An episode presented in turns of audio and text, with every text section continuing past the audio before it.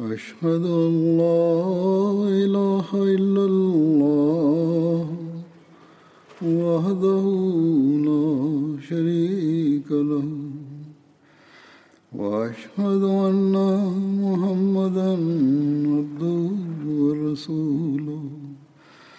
أما بعد فأعوذ بالله من الشيطان الرجيم.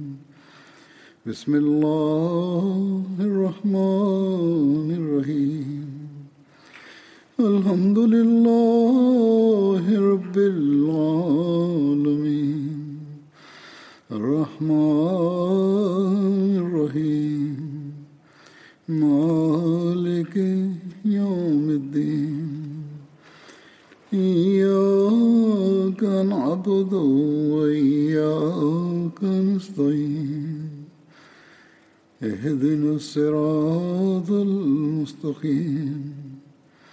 صراط الذين أنعمت عليهم غير المغضوب عليهم غير المغضوب عليهم ولا الضالين.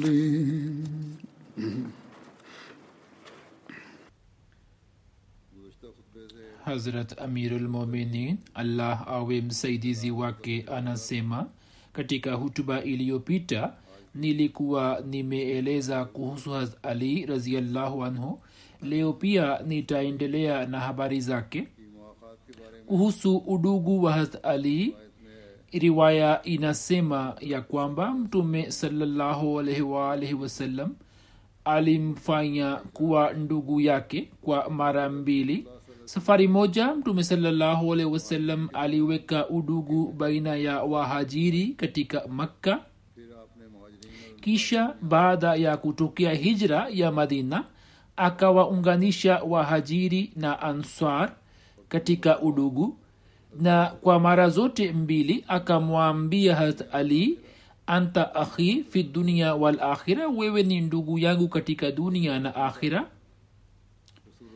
kwa mujibu wa riwaya moja mtume salllahu alaihi wasallam aliweka udugu baina ya hat ali bin abu talib na hat sahel bin hanif. Udugu huo ulitokea lini? Historia inasema kwamba udugu huo ukatokea mara mbili hivyo. Alama kustalani aliyeendika maelezo ya sahih bukhari anasimulia kwamba udugu huo ulitokea mara mbili. Mara ya kwanza ukatokea kabla ya hijra katika makka ambapo mtume saa salam akaweka udugu kati ya hat abubakar na hat umar hat usman na hat abdurahman bin auf hat zubair na hat abdullah bin masud. Na hat ali akamfanya kuwa ndugu yake kisha mtume salallahu alaihi wasallam akahamia madina na katika nyumba ya hat anas bin malik akaweka udugu baina ya wahajiri na ansar. Ibne saad anasimulia kwamba mtume wasallam aliweka udugu kati ya masahaba mia yani baina ya wahajiri hamsini na ansar hamsini. Hat ali raziallahu anhu alishiriki katika vita ya badar na kwenye vita zingine zote pamoja na mtume salallahu alehi isipokuwa vita ya tabuk katika vita hiyo mtume salallahu alikuwa amemteua ili awaangalie familia yake huko nyumbani.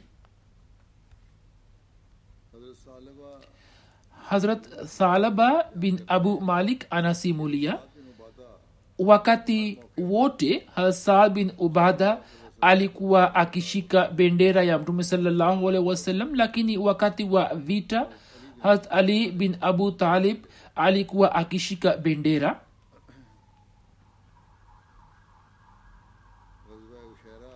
Vita ya ushera ilikuwa ikitokea jamadiul ula mwaka wa pili wa hijra. Katika vitabu vya historia vita hiyo inajulikana kwa majina ya vita ushera vita zul ushera zatul ushera na usera vile vile. Ushera ni jina la ngome inayopatikana katikati ya yambo na zulmarwa katika hijaz. Hazrat mirza bashir ahmad sahib akieleza maelezo yake anasema hivi jemadiul ula mwaka wa pili wa hijra mtume salllahu wasalam alipata taarifa kuhusu makuraishi wa makka na pamwe na kundi moja la muhajirina akatoka madina. Na huko nyuma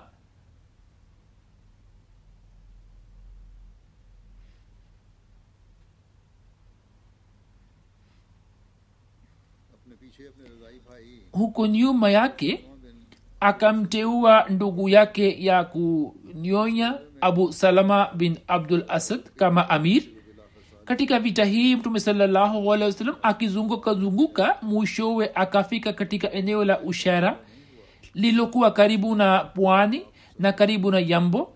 Na ijapokuwa mapigano hayakutokea katika safari hii lakini mtume salallahu akafunga mkataba na kabila la banu mudlaj kisha akarejea katika vita hiyo ali raziallahu anhu alikuwa ameshiriki. Riwaya ya musnad ahmad bin hambal inaeleza hivi hat ammar bin yasir anasema kwamba katika safari ya mapigano ya zatul ushara nilikuwa na hat ali. Mtume sawasalam alipoenda huko na kuishi kule tuliwaona watu wa banu mudlaj wakifanya kazi karibu na chimchim. chim kwenye bustani ya mitende? Hat ali aliniuliza ewe abu yakzan una rai gani? Je tuwaende na tuone kwamba wanafanya nini? Basi tukawaendea na kuona shughuli zao. Kisha tukaanza kusinzia hivyo mimi na hat ali tukatoka huko na tukajilaza juu ya vumbi katikati ya mitende na tukalala na hapa kwa allah hakuna aliyetuamsha isipokuwa mtume salallahu mtume salaa salam kwa kutugusa na mguu wake akatuamsha ilhali miili yetu ilikuwa imechafuka na mavumbi. Siku ile mtume salallahu alehi kwa kuona vumbi juu ya mwili wa ali akasema ewe abu turab. Kisha akasema je nisiwaambieni kuhusu watu wawili wenye bahati mbaya sana. Huzur anasema kwamba habari hii ya abu turab nilikuwa nimeieleza katika hutuba iliyopita isimayo kwamba alikuwa amelala misikitini huku ubavu wake ukiwa umechafuka na mavumbi. Ndipo mtume akasema kwamba ewe abu turab na akamwita kwa jina la abu turab na kuanzia hapo abu turab ikawa kunia yake au inawezekana kwamba wakati ule mtume saa salam alikuwa akimpa jina hilo au huenda atakuwa amesema katika sehemu zote mbili inaonekana kwamba hilo ni tukio litokalo kabla yani tukio hilo la bustani ni tukio litokalo kabla yake mtume saa salam akasema kwamba je nisiwaambieni kuhusu watu wawili wenye bahati mbaya mno? Tukasema ndio ewe mtume wa allah. Mtume saa salam akasema mtu wa kwanza alitokana na kaumu ya samud aitwaye uhemar aliyekuwa amekata miguu ya ngamia ya sale na mtu wa pili ni yule ambaye ewe alii atakushambulia kichwani hadi ndevu yako italowa na damu vita ya safwan badrul ula ilikuwa imetokea katika mwaka wa pili wa hijra mwezi wa jamadiul akhir. Hatmiza bashir ahmad sahib ameandika maelezo yake kama hivi. Mtume sallasalam aliporejea kutoka mapigano ya ushera siku kumi zilikuwa hazikupita ambapo mkuu mmoja wa makka kurz bin jaber fehri akifuatana na kikosi cha kuraishi kwa ujanja fulani akashambulia ghafla bonde moja la madina lililokuwa na umbali wa maili tatu kutoka mjini na akawapora ngamia za waislam. Mtume salallahu wasallam alipopata habari zake mara moja akamteua zaid bin harisa kuwa amiri wake na akafuata na akifuatana na kikosi cha muhajirina akatoka kwa ajili ya msako wake na akamsaka hadi safwan ambapo ni mahala fulani karibu na badr lakini yeye akakwepa na kuondoka. Vita hiyo inajulikana kwa jina la vita ya badrul ula. Katika vita hiyo mtume salam alikuwa akimpatia hat ali bendera nyeupe. Vita ya badar ilikuwa imetokea mna mwaka wa pili wa hijra sawa na machi 623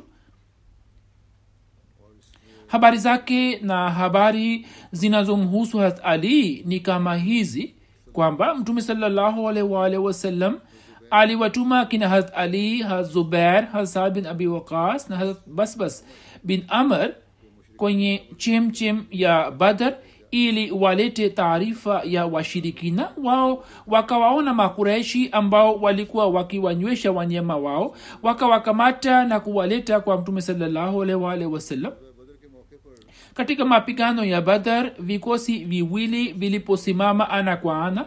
Kwanza kabisa wana wawili wa rabia sheba utba na walid bin utba wakajitokeza na wakawaita waislamu kwa ajili ya mapigano. Ndipo ansar watatu wa kabila la banu haris muaz na muaviz na auf walikuwa wana wa afra wakatoka kwa ajili ya mapigano. Lakini mtume saa salam hakupenda kwamba ansar washiriki katika mapigano ya kwanza baina ya waislamu na washirikina bali akapendelea kwamba shani ya dini izwihiri kwa kupitia kwa kuwapitia vizazi vya baba yake mdogo na kaumu yake. Hivyo akawaamuru ansar nao wakarejea katika safu zao na mtume saa salam akawaombea kheri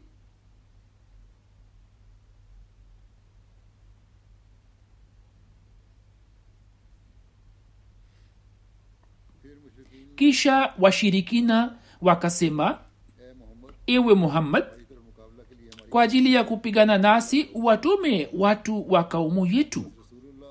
Mtume sallahualwasalam akasema eni banu hashim inukini mkapigane kwa ajili ya haki yenu ambayo kwayo allah amemtuma nabii wenu ilhali watu hawa wamekuja na batili yao ili wazime nuru ya allah.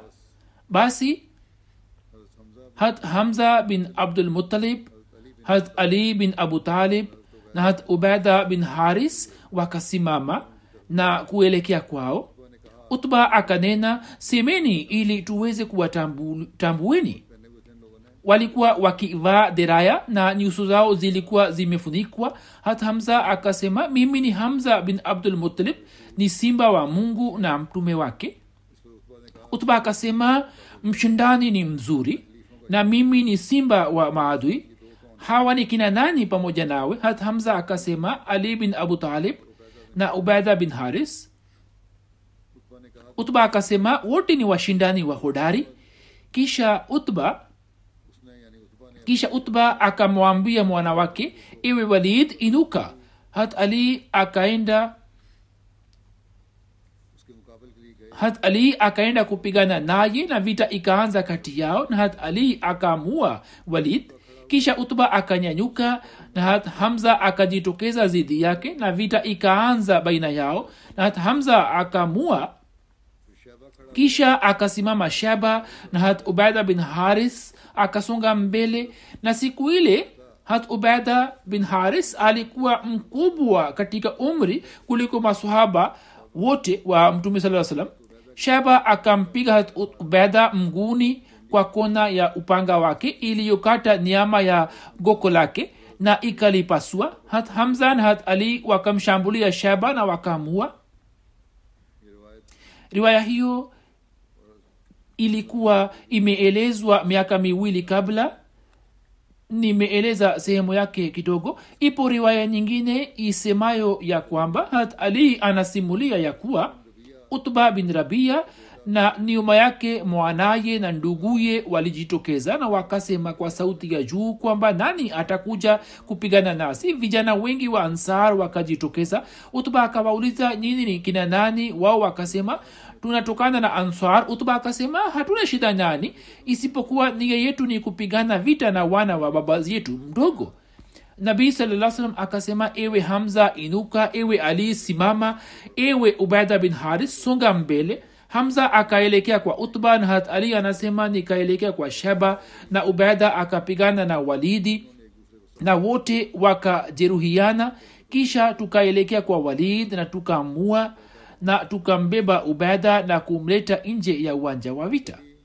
Hat ali raziallahu anhu kuhusu vita ya badar anasimulia kwamba katika vita hii makafiri walikuwa wengi sana kuliko waislam.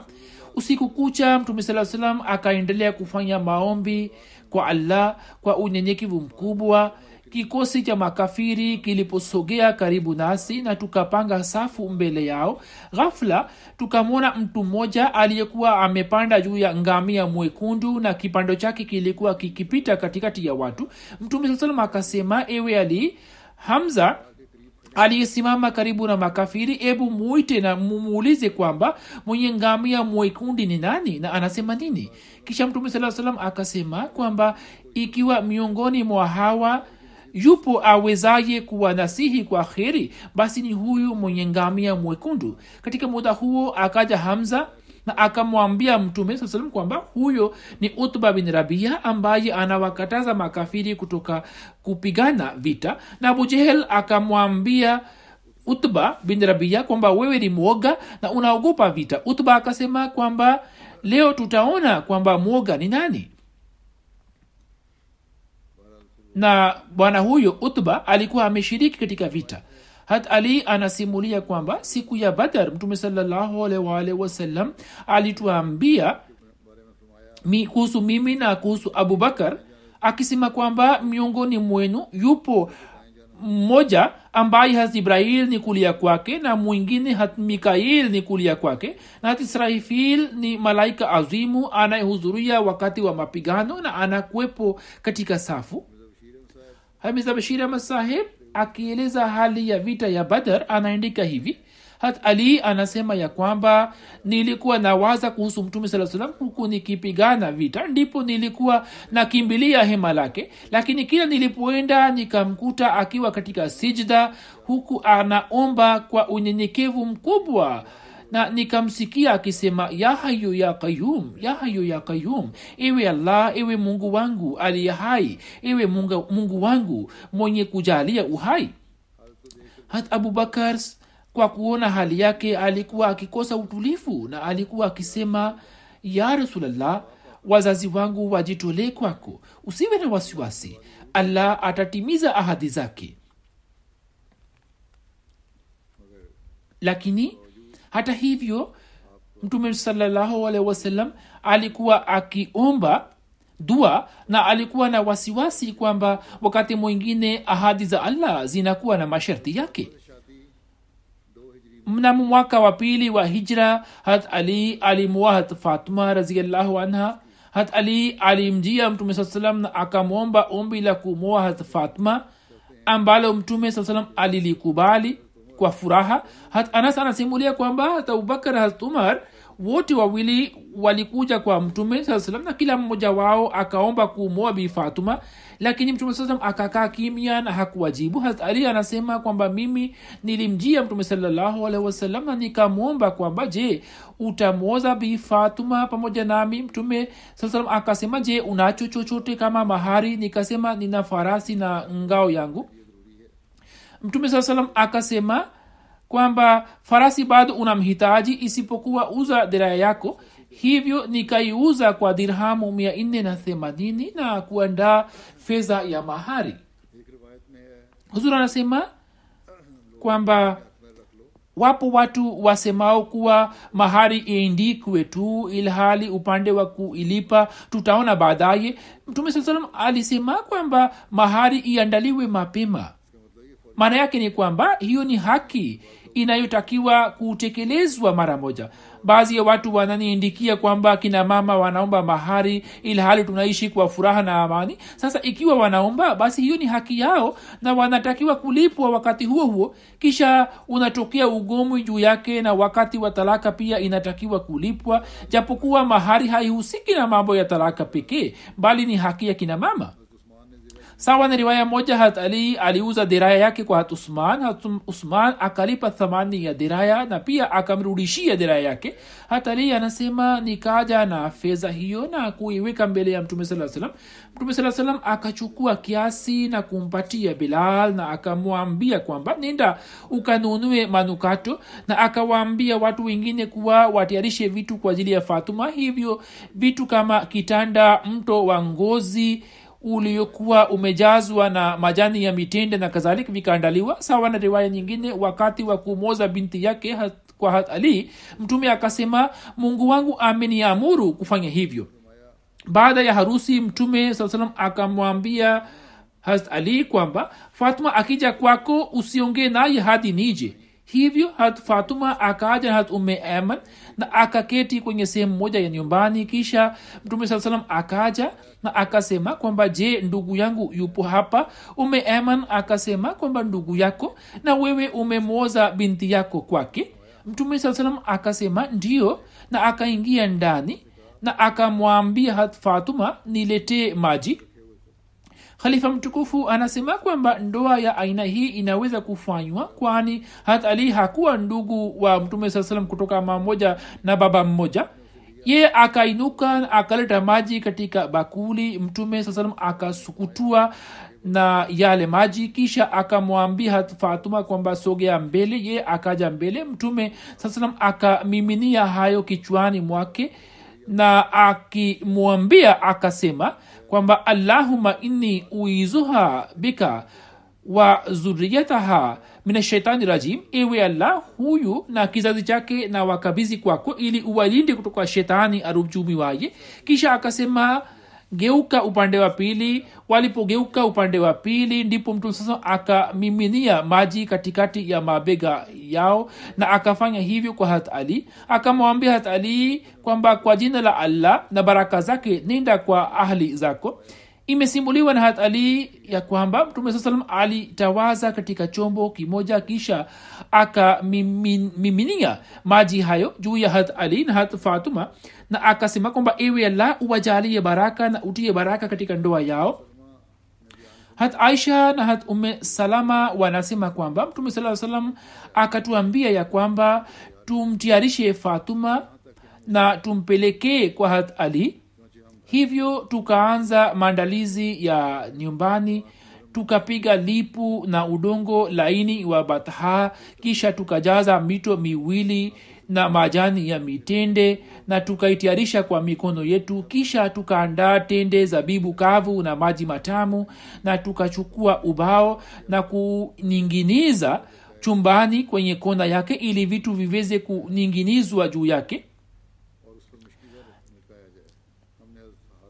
hatukuona harusi nzuri zaidi yani tukaweka ubao nyumbani ili vitu viweze kuninginizwa juu yake na hatukuona harusi nzuri zaidi kuliko harusi ya fatuma sherehe ya walima ilikuwa imefanywa na tende ngano na chizi na hes hes ni chakula kinachotayarishwa na tende samli na chizi hazrat asma binte umes anaeleza kwamba katika zama zile haikutokea sherehe nzuri zaidi kuliko sherehe hiyo ya walima. Habiza bashir ahmad sahib akieleza hali ya harusi ya hat fatuma na hat ali anasema katika sera ya khatamanabiyin kwamba hat fatuma alikuwa mdogo kuliko watoto wote wa mtume salallahu alehi waliozaliwa kutoka kwa khadija raziallahu anha na mtume wasallam alikuwa akimpenda sana katika watoto wake na kutokana na sifa zake njema fatuma alikuwa na haki kwamba apendwe zaidi. Sasa umri wake ulikuwa umefikia miaka kumi na mitano na mtume saa salam alikuwa ameanza kupokea ujumbe kuhusu harusi yake. Kwanza kabisa hat abubakar akapelekea ombi lake lakini mtume saa akatoa uzuru. Kisha hat umar akamwomba lakini ombi lake halikupokelewa. Kisha wote wawili kwa kuelewa kwamba sasa nia ya mtume saa ni kumwoza bifatuma kwa hat ali wakamwambia hat ali ili apeleke ombi lake kuhusu hat fatuma hat ali ambaye labda alikuwa na tamani lakini kwa sababu ya haya alikuwa hakusema akamjia mtume saa salam na akamwomba kwa ombi lake. Upande wa pili mtume saa salam alikuwa ameshapata ishara kwa wahi kwamba hat fatma aolewe na hat ali. Hivyo hat ali alipomwomba mtume saa mtume saa salam akasema kwamba nimeshapata ishara ya mungu kwa kupitia wahi. Kisha akamuuliza fatuma kwamba yeye anasemaje yeye kwa sababu ya haya akakaa kimya na hiyo ilikuwa ishara ya kusema ndio. Mtume wasalam akawakusanya kundi la muhajirina na ansar na akatangaza ndoa ya hat ali na hat fatuma tukio hilo ni la mwanzo au wastani wa mwaka wa pili wa hijra kisha baada yake baada ya kutokea vita ya badr katika mwezi wa zulhija hijra mbili sherehe ya harusi ikapangwa na mtume salallahu wasalam akamwita hat ali na akamuuliza kuhusu mahari ikiwa anacho chochote au la. Huzur anasema kwamba tukio litokalo bustanini lilikuwa limetokea mapema kabla ya harusi yao kama nilivyokuwa nimesema mtume saa salam akamuta hat ali na akamuuliza endapo anacho chochote au la kwa ajili ya mahari. Hat ali akasema ya rasulllah sina chochote. Mtume saa salam akasema ile deraya iko wapi? Niliyokuwa nimekupa kutoka ngawira za badr. Hat ali akasema ipo. Mtume akasema kwamba haya niletee. Hivyo deraya hiyo ikauzwa kwa dirhamu mia nne. Na themanini na mtume saa salam kwa kutumia fedha hiyo hiyo akafanya maandalizi ya harusi vitu ambavyo mtume saa salam akampatia fatuma vilikuwa na shuka godoro lenye ujazo wa majani ya mitende na mtungi wa maji. Na katika riwaya nyingine kinu pia kimetajwa. Vitu hivyo vikawa tayari ndipo wakaanza kufikiri kuhusu nyumba. Hadi muda huu hat ali alikuwa akiishi kwa mtume sasam katika sehemu fulani ya miskiti lakini baada ya harusi alikuwa akihitaji nyumba yake ambapo aweze kukaa na mkewe. Hivyo mtume salallahu akamwambia hat ali ili atafute nyumba kwa ajili yake. Hat ali akapanga nyumba kwa muda na harusi ya hat fatuma ikafanywa katika nyumba hii. Siku ile mtume saa salam akaenda nyumbani kwa hat fatuma na akaagiza maji kisha akafanya maombi juu yake. Kisha akamiminia yale maji juu yao na akawaombea kwa kusema kwamba allahuma barik fihima wabarik alaihima wabarik lahuma naslaha. Yani ewe mungu wangu uijalie ndoa ya hawa na utie baraka tele katika uhusiano wao na watu wengine na uwajalie kizazi chao baraka nyingi. Kisha akawaacha faraghani na akaelekea nyumbani kwake siku moja mtume salallahu alehi wasalam alimjia fatuma nyumbani kwake. Fatuma akamwomba mtume salallahu alih wasallam kwamba harisa bin noman ansari ana nyumba kadhaa. Umwambie ikiwa anaweza kutupatia nyumba moja.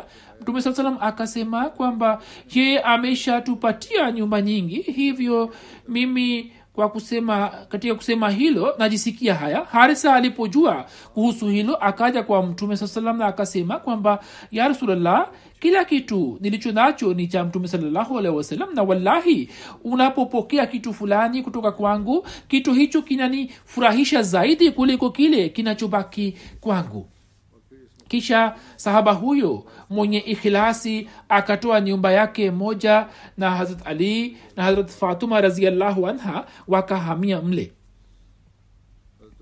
Hat ali na hat fatuma licha ya kuwa na hali duni walikuwa wakionyesha mfano wa kumtegemea allah na kurizika kwa kile walicho nacho hivyo inapatikana katika hadisi kwamba hatalii akasema ya kwamba hat fatma kwa sababu ya kutumia kinu akapata shida. Siku hizi watumwa walikuwa wameletwa kwa mtume wasallam.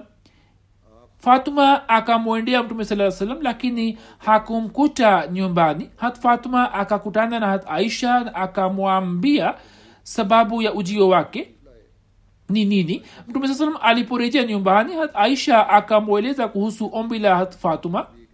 Hatari anasema kwamba mtume saa salam akatujia ilhali tulikuwa tumeshajilaza katika vitanda vyetu. Tukapenda kuinuka lakini mtume akasema kwamba mubaki katika vitanda vyenu kisha akaketi katikati kati yetu hadi nikajihisi baridi ya miguu yake juu ya kifua changu. Mtume akasema kwamba je nisiwaambieni jambo lilo bora zaidi kuliko ombi lenu? Nalo ni kwamba wakati wa kujilaza vitandani semeni allahu akbar kwa mara silsina nne na subhanallah mara silsina tatu na alhamdulillah mara silsina tatu. Hayo ni bora kwenu kuliko kumpata mtumishi. Hata abu hurera anasimulia fatuma alimjia mtume saa salam ili amwombe mtumishi mmoja kutoka kwake na akalalamika kuhusu shida zake mtume akasema kwamba hutapata mtumishi yeyote kutoka kwangu. Alikuwa hataki kumpatia mtumishi ijapokuwa hat ali alikuwa na haki yake kutoka ngawira za vita lakini mtume saa salam hakupenda kuwapatia na akasema je nisikuambie jambo ambalo ni bora zaidi kuliko mtumishi? Wewe kabla hujalala usome mara silsina tatu subhanallah na mara tatu alhamdulillah na mara nne sema allahu akbar. Hiyo ni riwaya ya sahih muslim. Hamusleh maud raziallahu anhu akieleza sera tukufu ya mtume salllahu alaihi wasallam anaeleza tukio hilo kama hivi. Kwanza akieleza kutokana na hadisi ya bukhari inayosema kwamba hat fatuma alimwendea mtume saa salam na akalalamika kwamba kutokana na kutumia kinu anapata shida. Na katika zama hizi watumwa wachache wakaletwa kwa mtume saa salam fatuma akamwendea lakini hakumkuta nyumbani na akamweleza biaisha kuhusu ombi lake na akarejea nyumbani.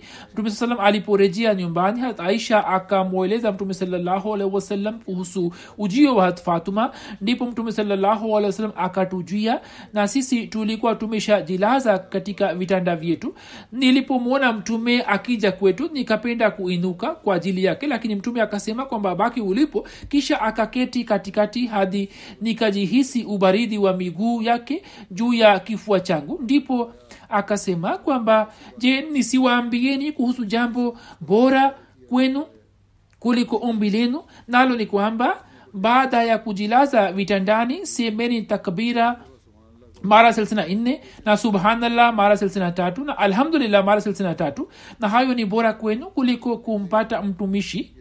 Hamuslemaud anaandika kwamba kutoka tukio hilo tunapata kuelewa kwamba katika kugawa ngawira za vita mtume salam alikuwa na umakini kiasi gani ya kwamba hat alikuwa akihitaji mtumishi na kwa sababu ya kutumia kinu kwa mkono wake alikuwa amepata shida mkononi lakini hata hivyo mtume saa salam hakumpatia mtumishi bali akamwelekeza ili afanyie maombi kwa mungu. Ikiwa angependa angeweza kumpatia mtumishi kwani mali zote zilikuwa zikiletwa kwake ili azigawe kwa masahaba na hat ali alikuwa na haki yake. Na hat fatuma pia alikuwa na haki yake.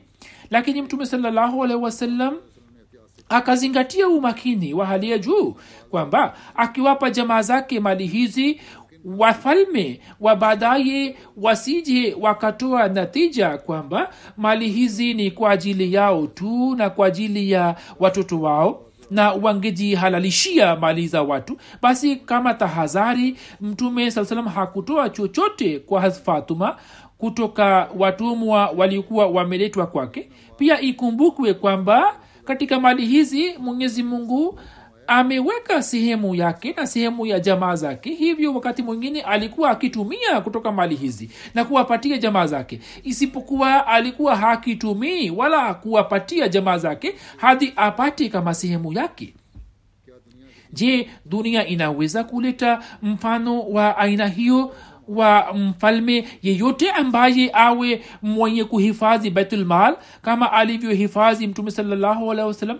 Na ikiwa mifano ipo basi inapatikana kwa watumishi wa mtume saa salam pekee waila dini zingine hazina mfano wake. Hat ali bin abu talib anasimulia usiku mmoja mtume salallahu alitujia na akasema kwamba je nini hamsali sala ya tahajudi? Nikasema ya rasulllah wasallam uhai wetu umo mkononi mwa allah. Akipenda kutuamsha basi anatuamsha. Mtume salallahu alaihi hakutoa jibu lolote na akarejea nyumbani. Yani muradi wa swala ilikuwa tahajudi. Kwamba hatali akasema kwamba ikiwa tunashindwa kuamka wakati wa tahajud basi hiyo inatokana na matakwa ya allah na mtume saa salam hakujadiliana naye na akarejea nyumbani. Kisha nikamsikia akisema ila hali alikuwa anarejea nyumbani akasema kwamba wakana linsanu aksara shaiin jadala. Yani mwanadamu amezidi kila kitu kwa ubishi. Hamusleh maud raziallahu anhu akieleza tukio hilo anasema safari moja mtume salallahu alehi wasallam aliwaendea mwanamkwe wake na kwa binti yake nyumbani kwao na akasema je mnasali tahajudi? Sala inayosaliwa wakati wa usiku. Hatali akasema ya rasulllah huwa tunajitahidi kusali lakini wakati mwingine kutokana na matakwa ya allah tunashindwa kuamka basi hapo tunakosa. Mtume akasema salini tahajud na akainuka na kuelekea nyumbani na njiani alikuwa akisema mara kwa mara wakana linsanu aksara shein jadala hiyo ni aya ya kurani tukufu ambayo maana yake ni kwamba mara nyingi binadamu anaogopa kukubali kosa lake na anafunika makosa yake kwa hoja mbalimbali. Mradi wake ni kwamba hat ali na hat fatuma badala ya kusema kwamba wakati mwingine tunakosea kwa nini wakasema kwamba sawa na matakwa ya allah tunaendelea kulala na hapo wakalinasibisha kosa lao kwa allah musleh maud raziallahu anhu anasema kwamba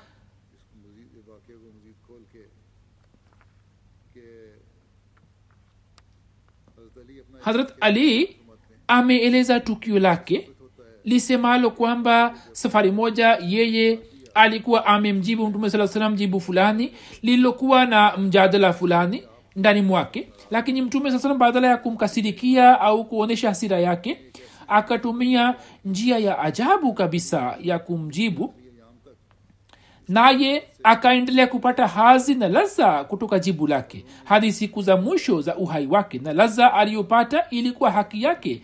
Hadi sasa kwa kujua njia hiyo aliyoitumia mtume salllahualhi wasallam kila jicho lenye busara linapata hazi na linashikwa na butwa. Hat ali anasema na hii ni riwaya ya bukhari kwamba usiku mmoja mtume salallahu alaihi alitujia katika nyumba yetu na akasema kwamba je hamsali sala ya tahajudi? Nikasema ya rasulllah uhai wetu umo mkononi mwa allah. Akipenda anatuamsha mtume sawasalam akasikia na akarejea bila kusema lolote. Kisha nikamsikia akisema kwamba binadamu katika mambo mengi huwa anaanza kufanya majadiliano allah allah kwa njia bora iliyoje akaitumia kwa ajili ya kumfahamisha hat ali kwamba usingetakiwa kusema hayo. Angekuwa mwingine basi labda angeanza kujadiliana naye kwamba hebu angalia daraja yangu. Kisha uone jibu lako. Je ulikuwa na haki ya kukataa jambo langu na kusema hayo? Au angeanza kusema kwamba dai lako ni batili kwamba binadamu amebanwa na matendo yake yamo mkononi mwa allah hivyo anatufanya apendavyo na akipenda atuwezeshe kusali au la. Na angesema kwamba kumlazimisha mtu ni kinyume cha qurani tukufu lakini mtume sawasalam hakutumia njia yote kati ya hizi mbili. Wala hakuwakasirikia wala kujadiliana nao na hakuwaambia lolote. Bali akiwa pembeni akaonyesha hisia zake za ajabu akisema kwamba binadamu ana sifa ya ajabu kwamba katika kila jambo huwa anatoa uzuru katika haki yake. Kwa hakika jibu hilo la mtume saa lilikuwa na faida nyingi sana ambazo sehemu yake kadogo haiwezi kupatikana katika mijadala mirefu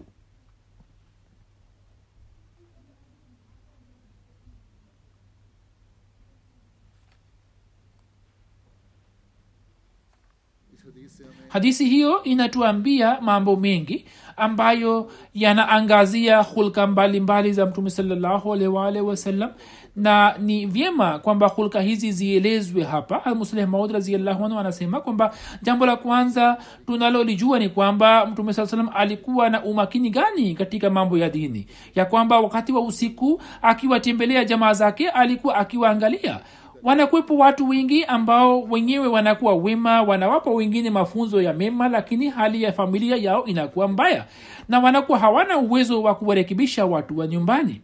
Na kuhusiana na watu hawa inasemwa kuwa giza chini ya mshumaa yaani kama ambavyo mshumaa unavyonawarisha vitu vilivyo pembezoni mwake lakini chini yake kuna kuwepo giza. Vivyo hivyo watu hawa pia wanaendelea kuwanasihi wengine lakini hawaoni hali ya nyumba yao ya kwamba watu wa nyumbani wanapata faida gani kutoka mwanga wetu.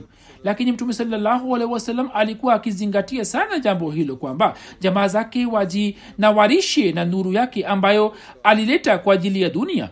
Na kwa ajili yake alikuwa akifanya juhudi na alikuwa akiwashawishi na kuwakagua. Na kuwalea jamaa ni fani azimu ambayo ikiwa mtume salallahu alaihi wasallam asingekuwa nayo basi kitu fulani chenye thamani ya juu kingekosekana katika kulka zake jambo la pili tunalolijua ni kwamba mtume sawasalam alikuwa na imani kamili juu ya mafundisho yake aliyokuwa ameweka mbele ya dunia. Na alikuwa hana mashaka yoyote hata kwa sekunde. Na kama ambavyo watu wanaleta shutuma kwamba mungu apishe mbali kwa ajili ya kuipotosha dunia na kwa ajili ya kujipatia utawala alikuwa ameanza biashara hiyo. Waila alikuwa hapati wahi. Hiyo sio sahihi bali mtume saa salam alikuwa na imani imara juu ya utume wake ambayo mfano wake haupatikani duniani.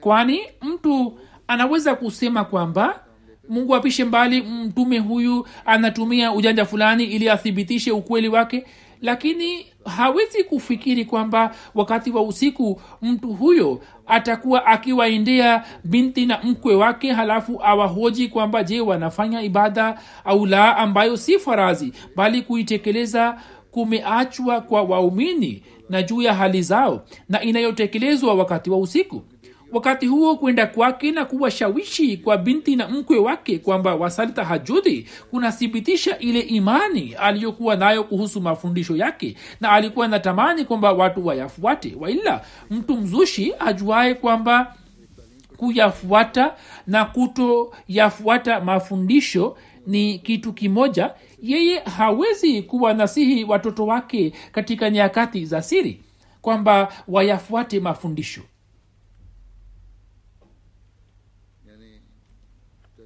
yani ikiwa ajue kwamba kuyafuata mafundisho na kuto kuyafuata ni kitu kimoja ye hawezi kufanya hivi.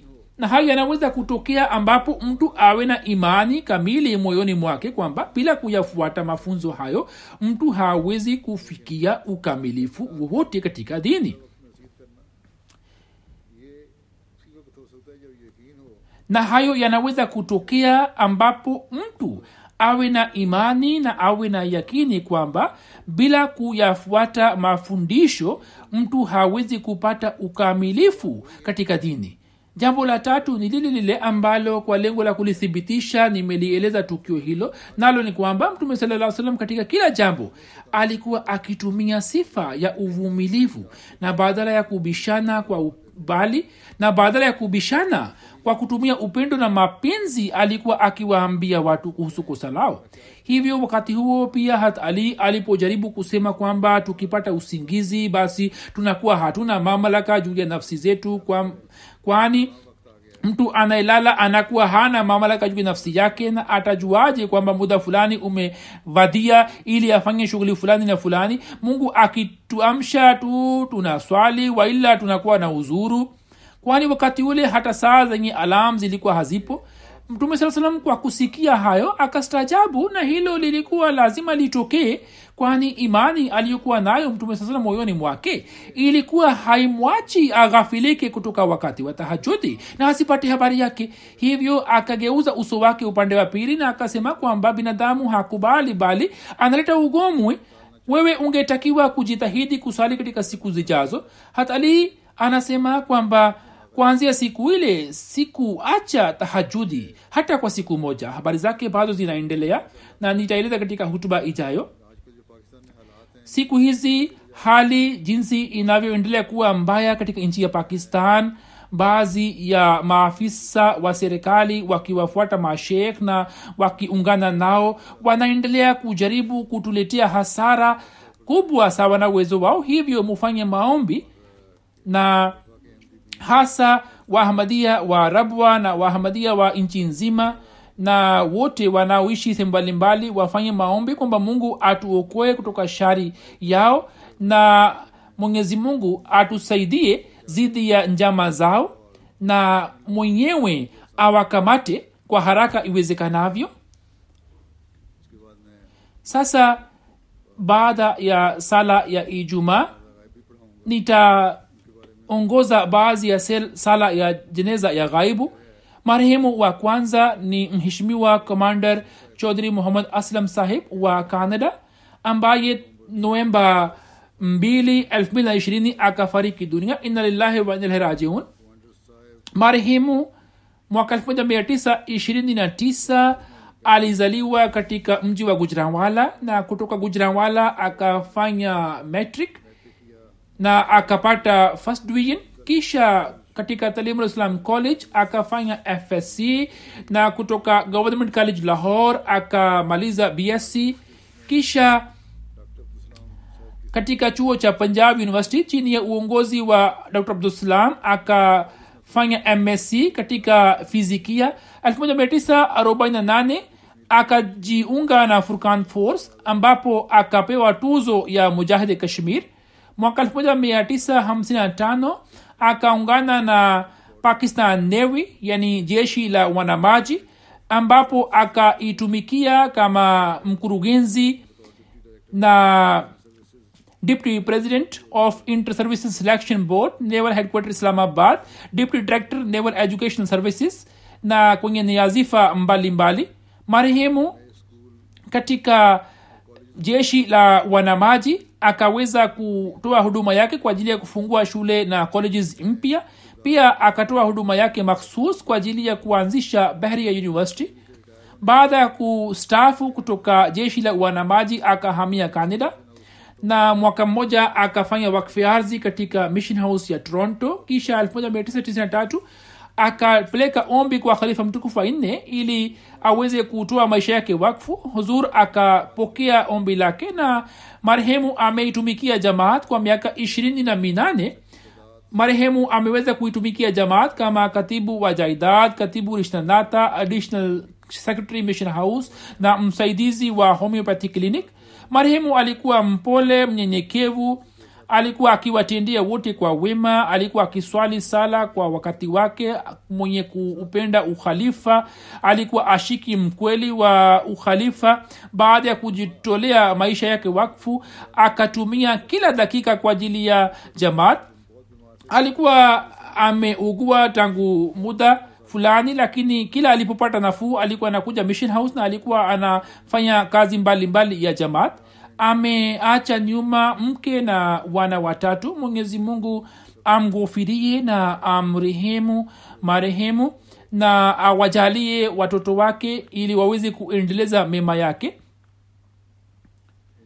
Nusra jahan sahiba ambaye ameolewa na mwana wake anasema kwamba marehemu alikuwa mpole mwenye moyo mkunjufu na mwema sana akatimiza wakfu kwa uaminifu wote. Alikuwa mume mzuri baba mzuri. Na kabla ya kifo akaendelea kuwa nasihi watoto kwamba waendelee kuungana na jamaat na waendelee kuwa na uhusiano mwema na allah. Na muda wote akaswali sala na tahajudi kwa wakati. Jineza ya pili ni ya bi shahina kamar sahiba mke wa kamar ahmad shafiq sahib ambaye ni driver wa nazarte ulia mama huyo shahina kamar sahiba na mwana wake mpendwa samar ahmad kamar tarehe kumi na mbili novemba elfu mbili na ishirini wakafariki katika ajali ya barabarani. Ina lillahi wa inna ilaihi rajiun. Wakati wa kifo marehemu bi shahina kamar alikuwa na umri wa miaka thelathini na nane na kijana wake alikuwa na umri wa miaka kumi na saba shahina kamar sahiba ameacha nyuma mume wake na mabinti wawili na mwana mmoja na pia amewaacha ndugu watatu. Binti yake shahina kamar anasema kwamba mama yangu alikuwa mwema sana muda wote alikuwa akitunasihi tufanye mema.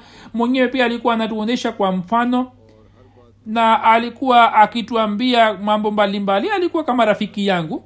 Alikuwa akisema kwamba mujitahidi kufanya shughuli za jamaat na alikuwa na shauku ya kufanya kazi ya jamaat na alikuwa tayari muda wote muda wote alikuwa tayari kwa ajili ya kuitumikia jamaat.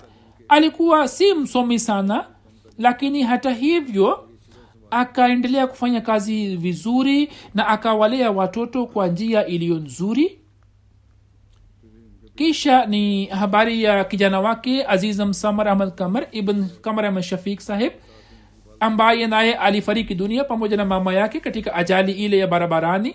Alikuwa mwanafunzi wa first year katika talimul islam college na kwa fadhila za allah alikuwa hodari katika masomo.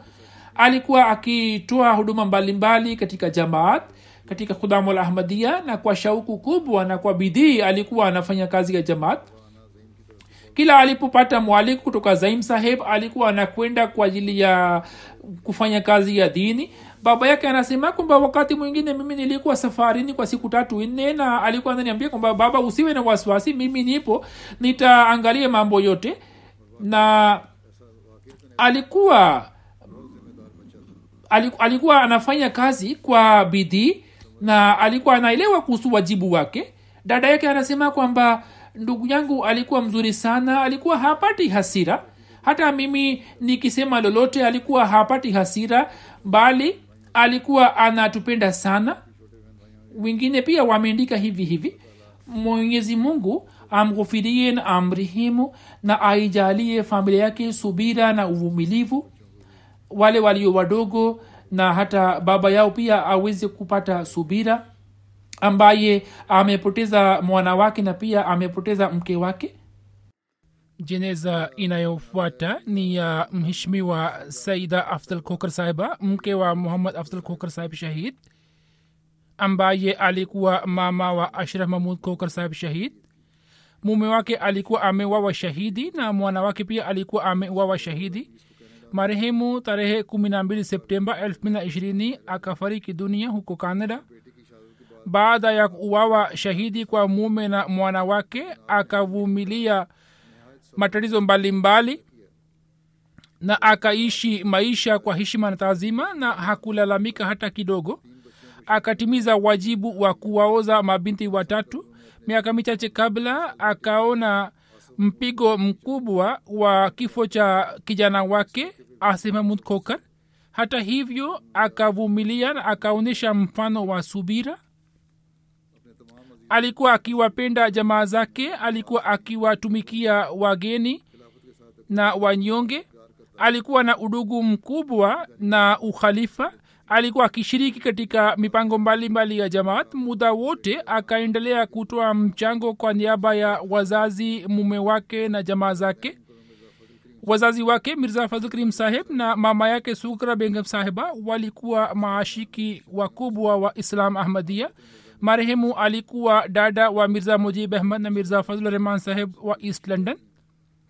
Alikuwa shemeji ya mubarak hokar saheb of lahore na alikuwa mama mkubwa wa mubarak sidiki saheb marehemu alikuwa musia. Ameacha nyuma kijana wake bilal ahmad kokar na babinti watatu tayiba qurashi tahira majid na samina kokar mwenyezi mungu amnyanyue marehemu katika daraja zake na amghofirie na amrehemu na wajalie watoto wake waweze kuendeleza mema ya mama yake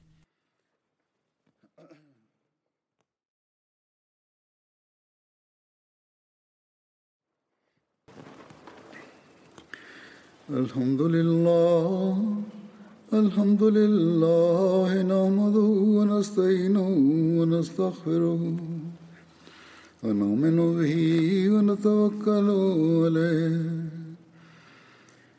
ونعوذ بالله من شرور أنفسنا ومن سيئات أعمالنا.